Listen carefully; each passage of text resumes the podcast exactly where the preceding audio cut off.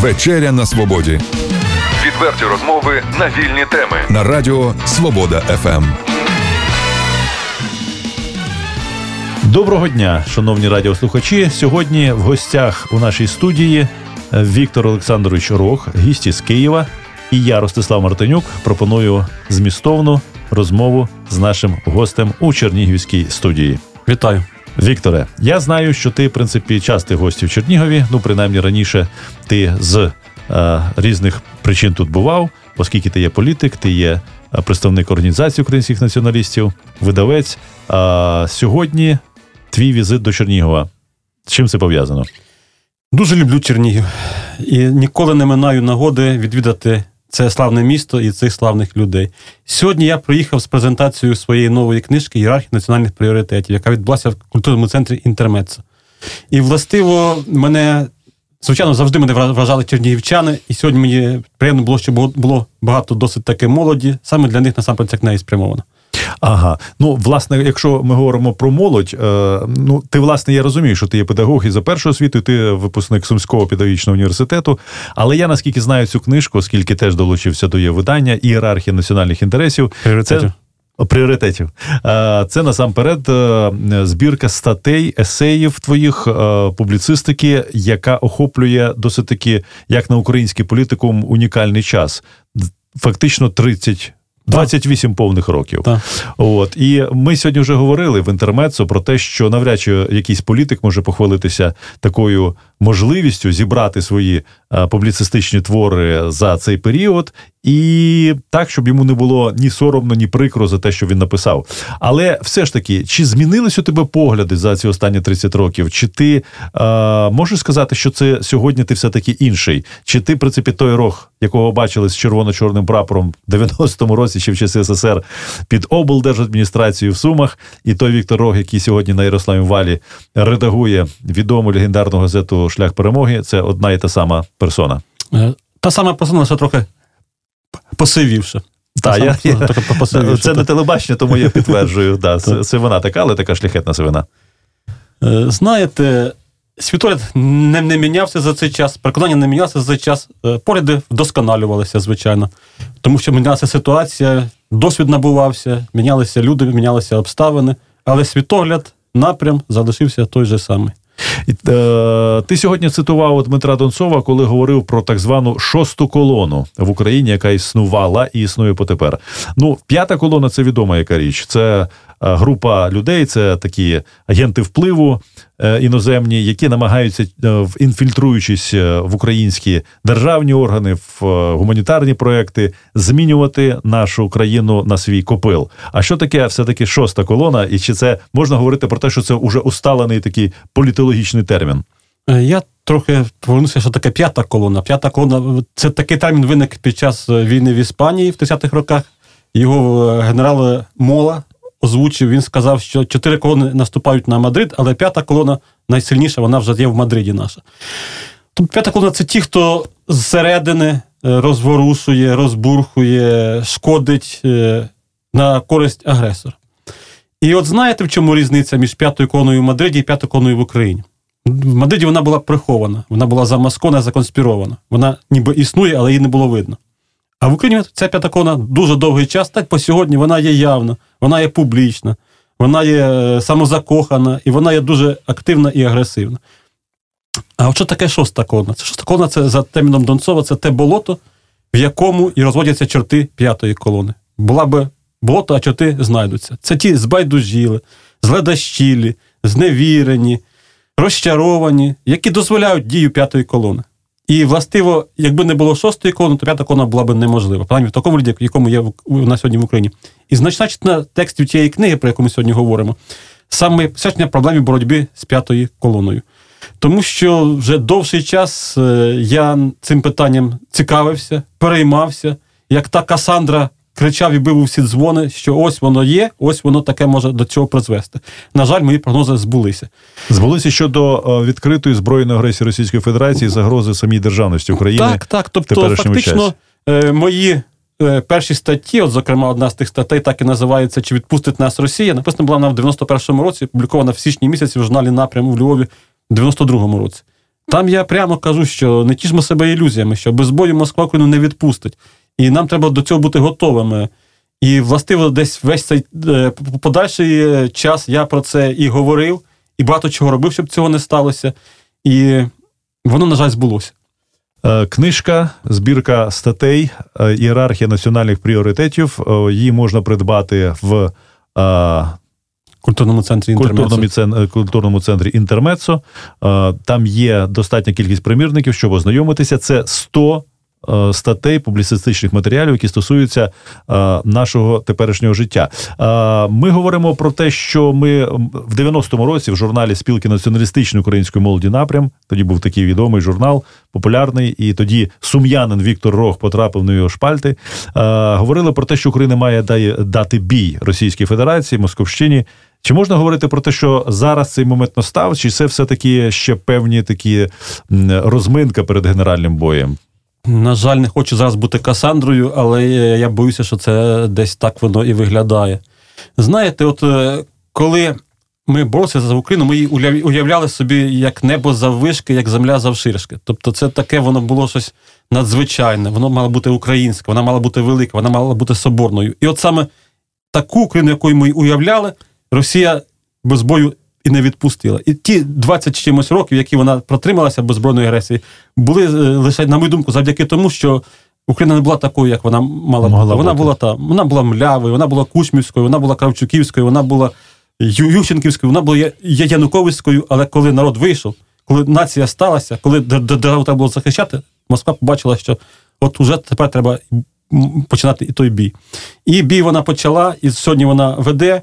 І я відчуваю далі небезпеку, і саме знову таки кричу, б'ю дзвони, що люди схаменіться. Давайте припинимо ці роздори, дрібні сварки ні за чого, е, дріблення. Е, тобто, що таке ієрархія національних пріоритетів? Це виставити головні е, засади наших інтересів. Тобто треба сфокусуватися на тим, що є першочерговим. Так, що є першочерговим, що є суттєвим, посутнім, що є найголовнішим. Це, на мою думку, пункт А. Національна безпека, винати окупанта, бо без дверей. Немає сенсу не в хаті, не в квартирі. Двері у нас поки що не просто відкриті, Вони просто їх винесено. Їх винесено. Двері в нас винесено брудним московським чоботом. Інший пріоритет так само це молодь. Якою ми виховаємо молодь, якою ми її унапрямимо, якою ми її дамо освіту, світогляд, такою буде майбутнє родини, такою буде майбутнє і нації, і держави. От це такий пріоритет так само.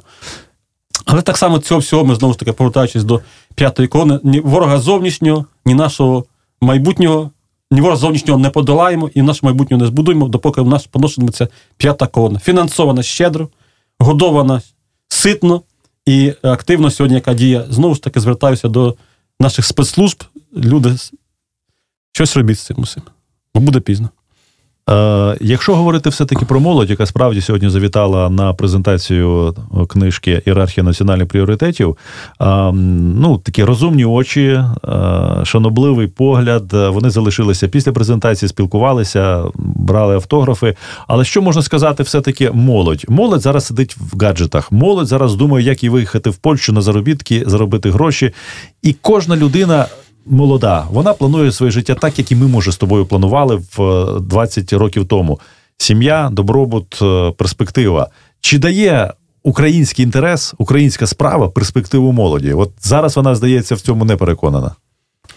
Ви знаєте, складне питання з одного боку, а з іншого боку, для мені на нього легко відповісти. Чому? Тому що я з 89-го року саме займаюся дуже щільно предметно молоддю. Е, спочатку це була, як вже сказали, спілка незалежної української молоді Сумщина, спілка української молоді, молодіжний націоналістичний конгрес. Тобто я бачив, я знав, я відбирав. І ті, хто починали зі мною, і ті, кого вже я десь виховав, це в українській справі зробили собі комфортну кар'єру. Ну, в розумінні в лапках комфорт. Так, так, так. Успішну кар'єру. Ні, ну Це люди відомі, та, це люди та, з це люди достатком, відомі, вони самодостатні, та. в тому це числі. Олег Медуниця, двічі народний депутат від е, міста Суми, е, мажоритарщик обраний. Так. Це Леонтій Шипілов, який, до речі, написав передмову до моєї книги. Е, кандидат юридичних наук, доцент Києво-Могилянської академії, сьогодні член стану виборчої комісії. Це Геннадій Іванущенко, відомий історик, науковець, директор архіву, директор архіву Сумського колишнього Болта зараз директор архіву ОУН УІС.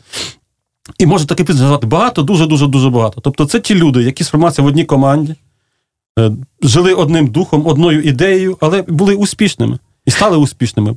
І, власне, це може і є такий приклад, що українці мають гуртуватися, розуміти свої спільні інтереси, розуміти, що е, інтереси, інтегруючись в рускоязичне населення і в рускоязичний бізнес, вони все одно будуть в попихачах. От, до речі, сьогодні на презентації е, ти, як на мене, висловив таку досить різку думку. От тебе спитала, а як ти став тим, ким ти став в 89-му році? Ти сказав, я приїхав з Роменського району е, із села до міста Суми, поступив, як то належить е, абітурієнту до Сумського педуніверситету і раптом е, собі уяснив, що ти живеш в, якщо не ворожому, то в чужому середовищі.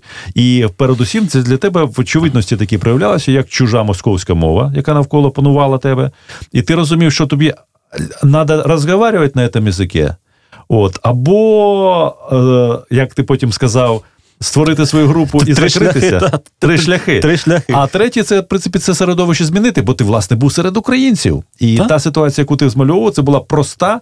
Е, наочна і дуже очевидна така, е, таке свідчення, що українці були поневолені уже навчебто і не маючи поневолювачів. Так, це цікаве явище, психологічне явище. Воно, до речі, сьогодні дуже спрацьовує. От фактично, ну як, приїхало нас села то дуже багато, ті, ті суми. Ну, слава Богу, молодь так. хорошу освіту отримала але, вдома. Але, але, але, але вони між собою українською, чи між собою українською. Так. В гуртожитку там, де українською, а вже виходить за двері гуртожитку уже російською. Уже де немає тьоті Мані Вахтера, то вже та, починається та, інше та, життя. Вже починається інше життя. Я думаю, чому? От Чому я Чому вони маємо під когось підлаштовуватися? Ми ж на своїй землі. Абсолютно. В себе вдома. Ми в себе вдома, то хай підлаштовуються інші до нас. І це так, як в всьому світі відбувається. Так. Саме з цього десь почався мій шлях. А потім цей шлях е, вже, звичайно, обріз, скажімо так, знаннями, ідеологією, світоглядом, командою. І спрацювало. Коли я прийшов у Суму, не було жодної української школи в Сумах. Коли я залишаю Суми, Шмат немає жодної російської школи. Це правда. Е, рух це очевидний і для Чернігова так само є певні зміни. І е, буквально минулого року, здається, було ухвалено рішення про те, що решта шкіл, які були російською мовою викладання, вони перейшли на українську мову викладання, і це правильно, тому що є державна мова, є спільний інформаційний простір. Україна буде розвиватися як е, держава української нації. Це при тому, що ти теж задав про такий парадокс, що у Львові, наприклад, є російські школи, а в Сумах і вже здається тепер в Чернігові їх немає. Але чи вичерпується це, звичайно, от шкільництвом? От е, що треба зробити українській школі, якщо ви говорите про школу? Хоча ти скептично знов таки висловлювався про її вплив, е, можливість її впливу на молодь. Тоді хто має нам ту молодь підготувати? Бо я скажімо так, у мене є е, двійко дітей. Я впливаю на те, що коло мене. Але чекай, але зробити коло 100 тисяч е, студентів, молоді, тінейджерів, щоб вони прийнялися українським інтересом, це дуже важко. Це здається навіть нереально. Ну чому? Це, це, це, це як показав досвід е, реально. Ага. Як показує виклики, це потрібно. А якщо потрібно і реально, то значить і можливо. Значить, і можливо.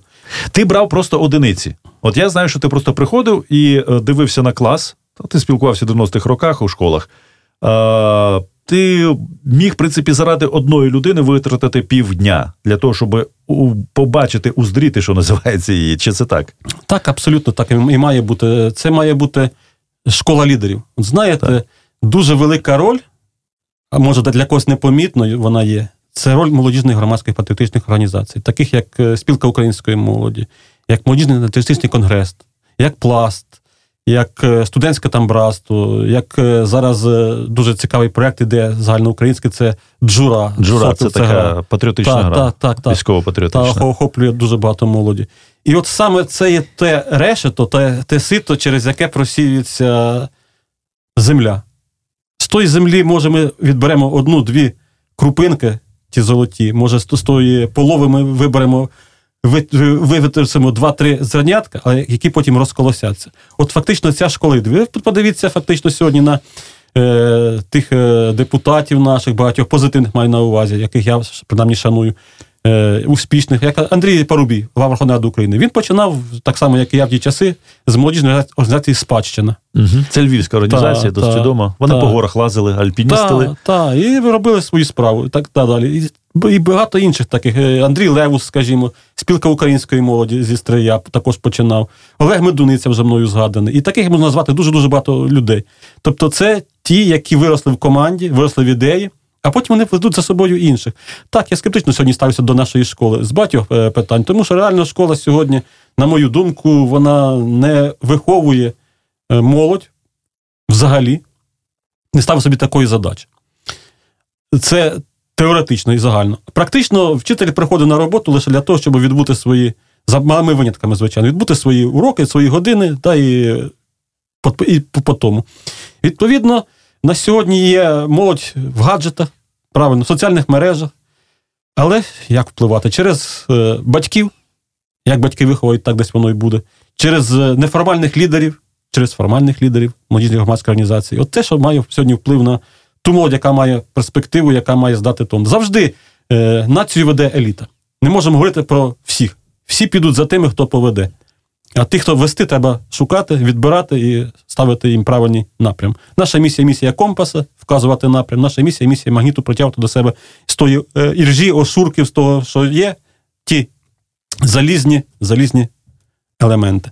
А скажи, будь ласка, ти анонсував про е, е, вихід нової книжки, яку готує видавництво.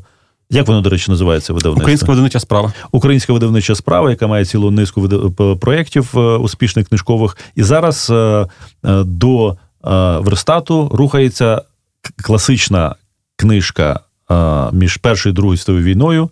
Книжка Колодзинського, українська військова доктрина. От ти коли заговорив про про лідерів, про еліту, а можна говорити про те, що організація українських націоналістів Михайло Колодзинський, вони говорили власне про військову аристократію, а не просто про лідерів. Чи як зараз приймати отакі, от, скажімо, словосполучення, як військова аристократія? Чи народилася вона у нас, от е, як явище, як та річ, як орден, про який мріяли ОУН і мріяли там Колодзинський? Чи ми маємо говорити в інших категоріях е, про, про, про, про цю перспективу? Мені здається, вона зараз народжується. Не може військова аристократія народитися в казармах в генеральських кабінетах, е, на полковницьких дачах. Вона народжується в бою, народжується в війні. В війні народжується сьогодні аристократія військова, фахівці військові і військові герої. На жаль, не тільки народжуються, вони деколи і помирають. Тобто, це те, що будується не на словах, а будується на крові.